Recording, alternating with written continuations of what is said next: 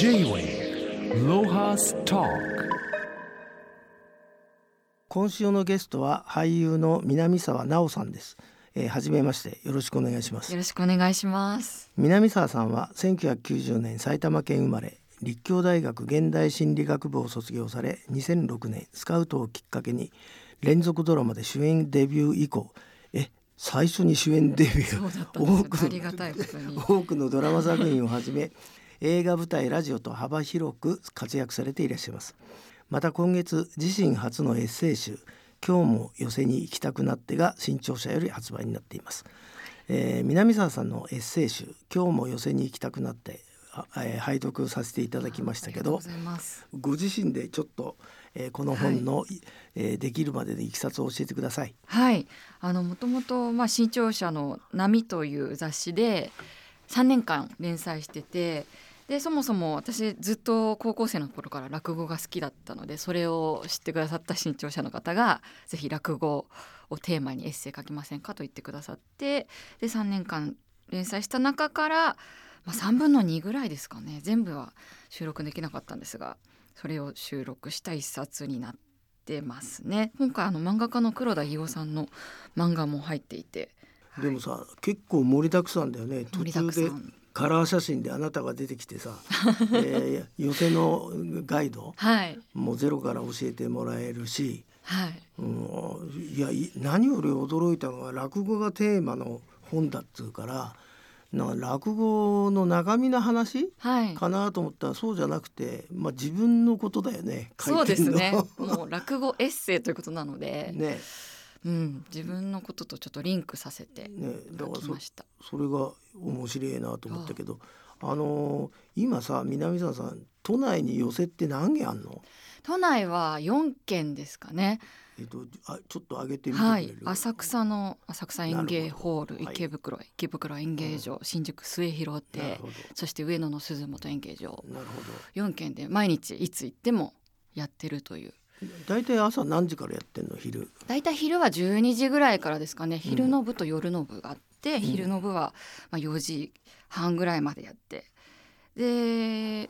まあ、夜の部が5時とかかなかなああかられ9時あぐれらいっまでてさ一回は吐き出されるの昼の部で入ったやつは寄せによるんですけど浅草とかは入れ替えなしなんで、あそうもう12時から夜の9時ぐらいまで ずっといる人とかいるんですよさ3000円ぐらいで、 そうなんですよえースーパー銭湯と一緒だね、そうなんですよえでお弁当とかも売ってるしそこでご飯とか食べながら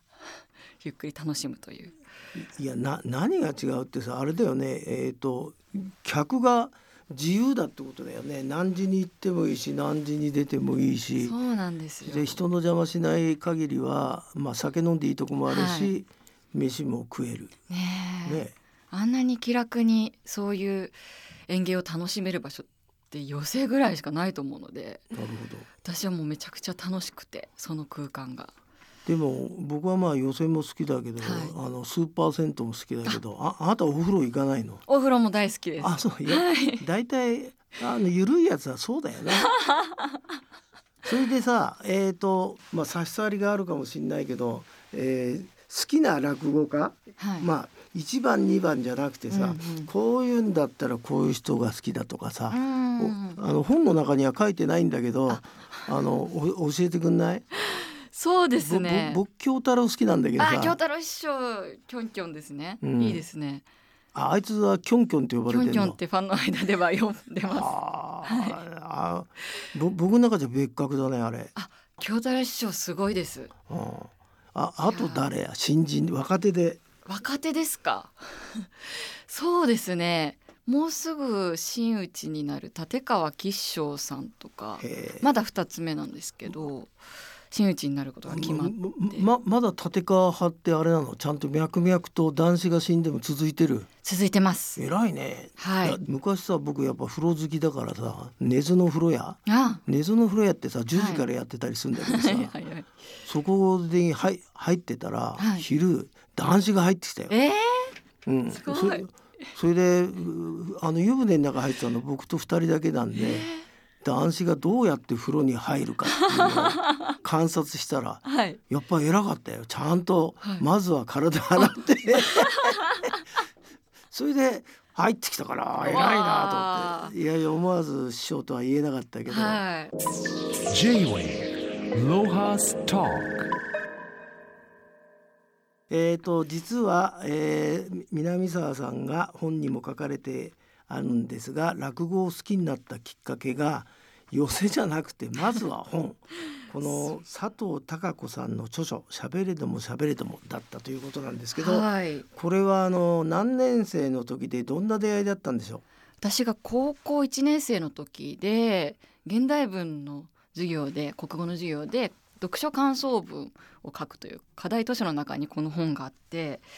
まあ、なんでこの本を選んだのかちょっとあんま覚えてないんですけどたまたま選んだ本がこれでで、まあ、読んでみたらまあその時はまだ聞いたことのない落語がテーマでで落語家さんが主人公なんですけうど、んでその落語家のもとにちょっとコミュニケーションが苦手ないじめられている小学生だったりとかうまくコーチできないテニスコーチとか実況がうまくできない 元プロ野球選手とかが集まってきて落語を通して成長していくという物語ですごく共感しちゃってえ私も当時すあの人見知りで高校1年生でちょうど仕事を始めたっていうこともあってあの仕事の現場で大人の方とあの一緒に仕事する中でどうコミュニケーションしたらいいのか悩んでてでその時にこの本読んだので落語を聞いたら自分も変われるかもと思ってあの落語を聞き始めたっていうのがきっかけです。それで次にあの、まあえーこの本を読んで落語の世界を知りはい、次何したんですか、次高校の図書室に行ってうん落語の CD を適当に取ってうんそこで聞いてみたっていうところからなんですけどうんそれが古今亭新章の火炎太鼓というままたすごいもんにぶち当たったね。いや私も全然分かんなかったんでパッと取ったものだったんですけど、うん、後々すごいものを手に取ってたんだなっていうそうねのを。知ったんですけど、まあ新章なんかとんでもないもんね。いやもう何喋ってっかわかんないもんな酔っ払ってる時は。ー本当でもそうですよねああ私もずっと CD で聞いてたんで耳だけで聞いて何言ってんのか分からなくてあでもなんか笑えてくるみたいなうん不思議なあの語り口が、あ、うん、引き込まれるよはいね。癖になりましてへえ。それで、えー、通学途中で落語聞いてたって本当これ。そうですね。あの落語の CD をいっぱい iPod とかに入れて、うん、うん、もう通学行き帰りずっと聞いてましたね。気持ち悪いね。じゃあニヤニヤしながら電車に乗ってた わけ。ニヤニヤしてたと思います。うん満員電車の中で。 J-Wave Lohas Talk それで、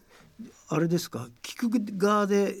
やろうとは思わなかったんですか。いやしばらく聞く側ではいたんですけど、うん。やっぱ聞いてるとちょっと真似したくなってくるんですよね。うんでちょっとやってみたいなと思ってはい。ちょっと取材とかあったらいつか落語やってみたいですみたいなの言ってたんですよ。はい。そしたらやりませんかって本当に来ちゃってどどでどんなばば設定だったんですかその寄せデビューは。あでも最初は寄席ではなかったんですけあどはい。あの二十歳の時にうん、あの赤坂ブリッツっていうああの TBS。そうですねライブハウス、あそこでなんか落語界のスピンオフ企画みたいなうんやるからぜひみたいな感じではい。でその時に初めて「ひなつば」という古典落語をその時取り取ってた竜亭一馬師匠にへ稽古つけてもらっえ。て、はい。やったのが初めてだったんですけど、もうその時に本当に緊張して頭真っ白になってやってたのでこれ本当にそう簡単に落語やりたいなんて言っちゃダメだなと思って しばらく封印してました。まあその模様はこのはいエッセイ集、今日も寄せに行きたくなってには、えー、南沢さんの講座名、そうですね、えー、南帝一にゃおはい、とともにデビューの顛末がまあ書かれてるんですけど、ご自身としてはどど出来はどうだったんですか。その二十歳の時はもうずらダメダメだったんですけど、うん。初めての寄席デビューが昨年の2月で。えそれはまあ初めて落語やった時から10年以上経ってたんではい。久々にやって自分も多分多少成長してなのかわかんないですけどすごく楽しめたんですよね。え池袋演芸場の講座でやらせてもらったんですけど、ーはい。やりがいはありましたね。はい。うん、僕あのこの本読ませていただいて不思議だったのは、はいあの南沢さんに普通はなんか相棒とかさ仲間がいるはずじゃ ん一緒に落語行くとかさ、はい好きな落語家とさそば食うとかさそういうのそういうの一切書いてなくてそうです単独犯なんだけ どあのそそもそも単独犯なんですかそもそも性格的 に。単独犯です。 あそうなの、じゃあこの寄席に行ってあのその後めあの飯食うとかそういうのも全部一人全部一人で行っちゃいます。兄弟いるんですかあなた私三人兄弟の真ん中なんですけど。あ、ああまあ真ん中僕も真ん中なんだあ三人が本当ですかじゃあ単独犯だね 分かっていただけた。 J-Wave Lohas Talk 落語家さんとの交流も随分か書かれてんですけど はい。一緒にあの終わった後うんよよくあの上野だとさやぶそばとか落語家がな、何人かと食ってじゃん、うんああいうのにい一緒になったりしたんですかいや、私は予選の後はできるだけなんか、離れるうんへえ、会いたくないというか外で。はでもあの私は立川談春師匠とあははい結構交流があって、はい、あの私が去年寄席に出た時もうん、落語の稽古をつけていただいたりとか、はいあと私が出たお芝居とか見に来てくださってダメ出しくださったりうんっていう師匠のような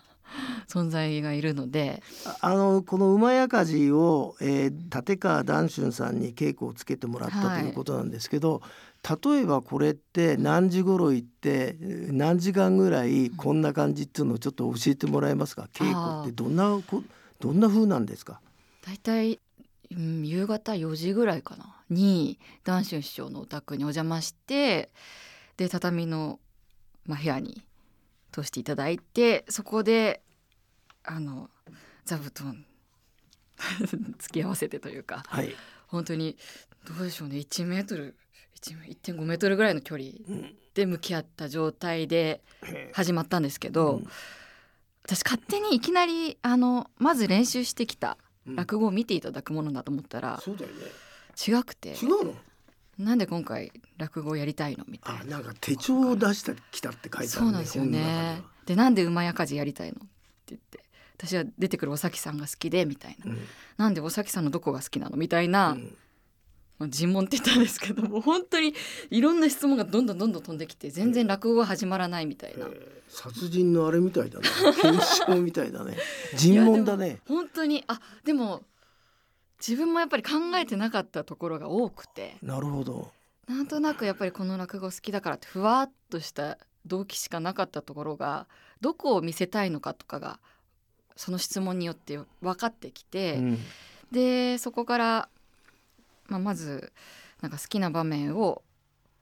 自分の言葉でやってみてみたいな覚えてきたその台本通りじゃなくて自分の言葉でまず演じてみてみたいな言われてでもできないですね。まあ普段お芝居やってるっていうのもあるんですけど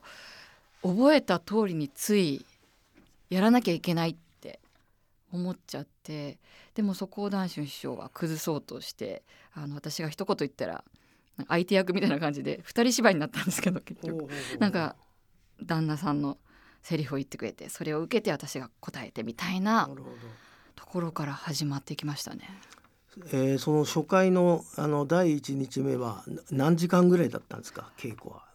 1時間半ぐらいですかねはあでもその1回だけでしたえ見ていただいたのははあはいもうその後はうん本番まで自分で頑張ってねっていうへえ感じで、へえうん、あのまあ落語をそうやって習いながら、まあ、俳優としての南沢さんに随分あのなんていうのかなその体験が生きたと本には書いてありますけどはいた例えばあれですかこのら来年3月に世田谷パブリックシアターの舞舞台「メディア・イヤソン」で生かされるんですか、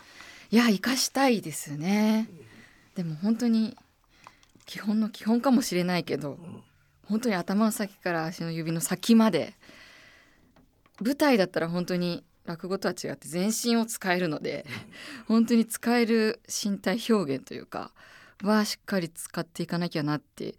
その所作とか動きが限られた落語をやったからこそすごくそれは感じたし、まあ、あとはその同じことを何度もやるって中でいかに新鮮にやるかみたいなところは落語を一人で何度も何度も稽古していく中で結構課題で、まあ、お芝居は本当にずっとそれは課題ではあるんですけど今度ギリシャ悲劇ということでで、まあ、メディア役をやるんですけどもメディアはギリシャ悲劇のなんかヒロインの代名詞と言われていて夫に対する復讐のために自分の子を殺してしまうという結構残酷な場面とかもあるんですけどそういう役はあまりなかったのでちょっといろんな点でチャレンジだなとは思いつつ落語で得たことを生かしていきたいなとは思ってます。あれですかこの女優のし仕事も小さい時から考えたことなかった職業なんですかそうですね全く考えてなかったですな何なんだろうねあなたあなた守うん護霊がすごいのかな J-Way Lohas Talk 僕はあの今回本読んでて、あはあなたがラッキーだなと思うのはうん、あのまあ、関東でね落語好きの人って上方落語がい違和感があってなかなか入り込めないわけですよ。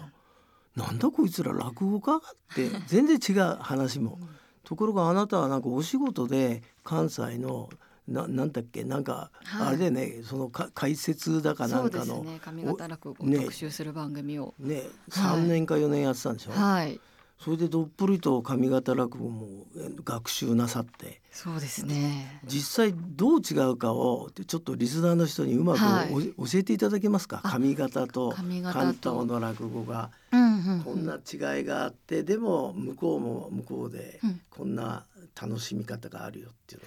まずその講座を見たら全然視覚的に違うのがああそうかそうか、膝隠しという座布団の前に本当に膝が見えないよううなあのん、浪曲やるようなあのそうですね演者みたいなのがみたいなあったよね剣台と言われる台があって、その上に針扇と言われるうん叩く扇と、うん小拍子という、うんまあ、カンって音がする木のなんでそれを流しらパンカカカンみたいな感じで鳴らしながらやなるるほどのですごいまず賑やかでか関東は全くないの全く座ぶ布団一枚1枚なるほどですねなので、まず見た目が全然違うのとはい話がめちゃくちゃ賑やかな話が多いはいくてはめ物って言われるあの落語の最中にあの太鼓だったり三味線笛の演奏が入る落語が多いんですよ。なるほどでなんか本当にだから街のにぎわいとかを聴覚でも味わえるように、あうん、結構演出が華やかというかーなるほでまずそうですねでも関西弁のあのテンポは関東にはないうん独特の言い回しど。うとんリズムがあるので、まずはでもそこを楽しめばうなんか面白いんじゃないかなと思いますけど、んなるほど。へえ。 J-Way Lohas Talk まああのこのええ今回お出しになったエッセイ集「今日も寄せに行きたくなって」ってまさに言葉通りだと思うんですけどこのよ寄せにい行くのはあれですかちゃんと予定日決め てあのその日の食事するとこまで考えて単独校だからそうですねあの行くんですかあでも予選にそうですね次の休みができたら予選に行こうって考えて、うんでどこにするかをちょっとそれぞれの番組表をチェックして、うん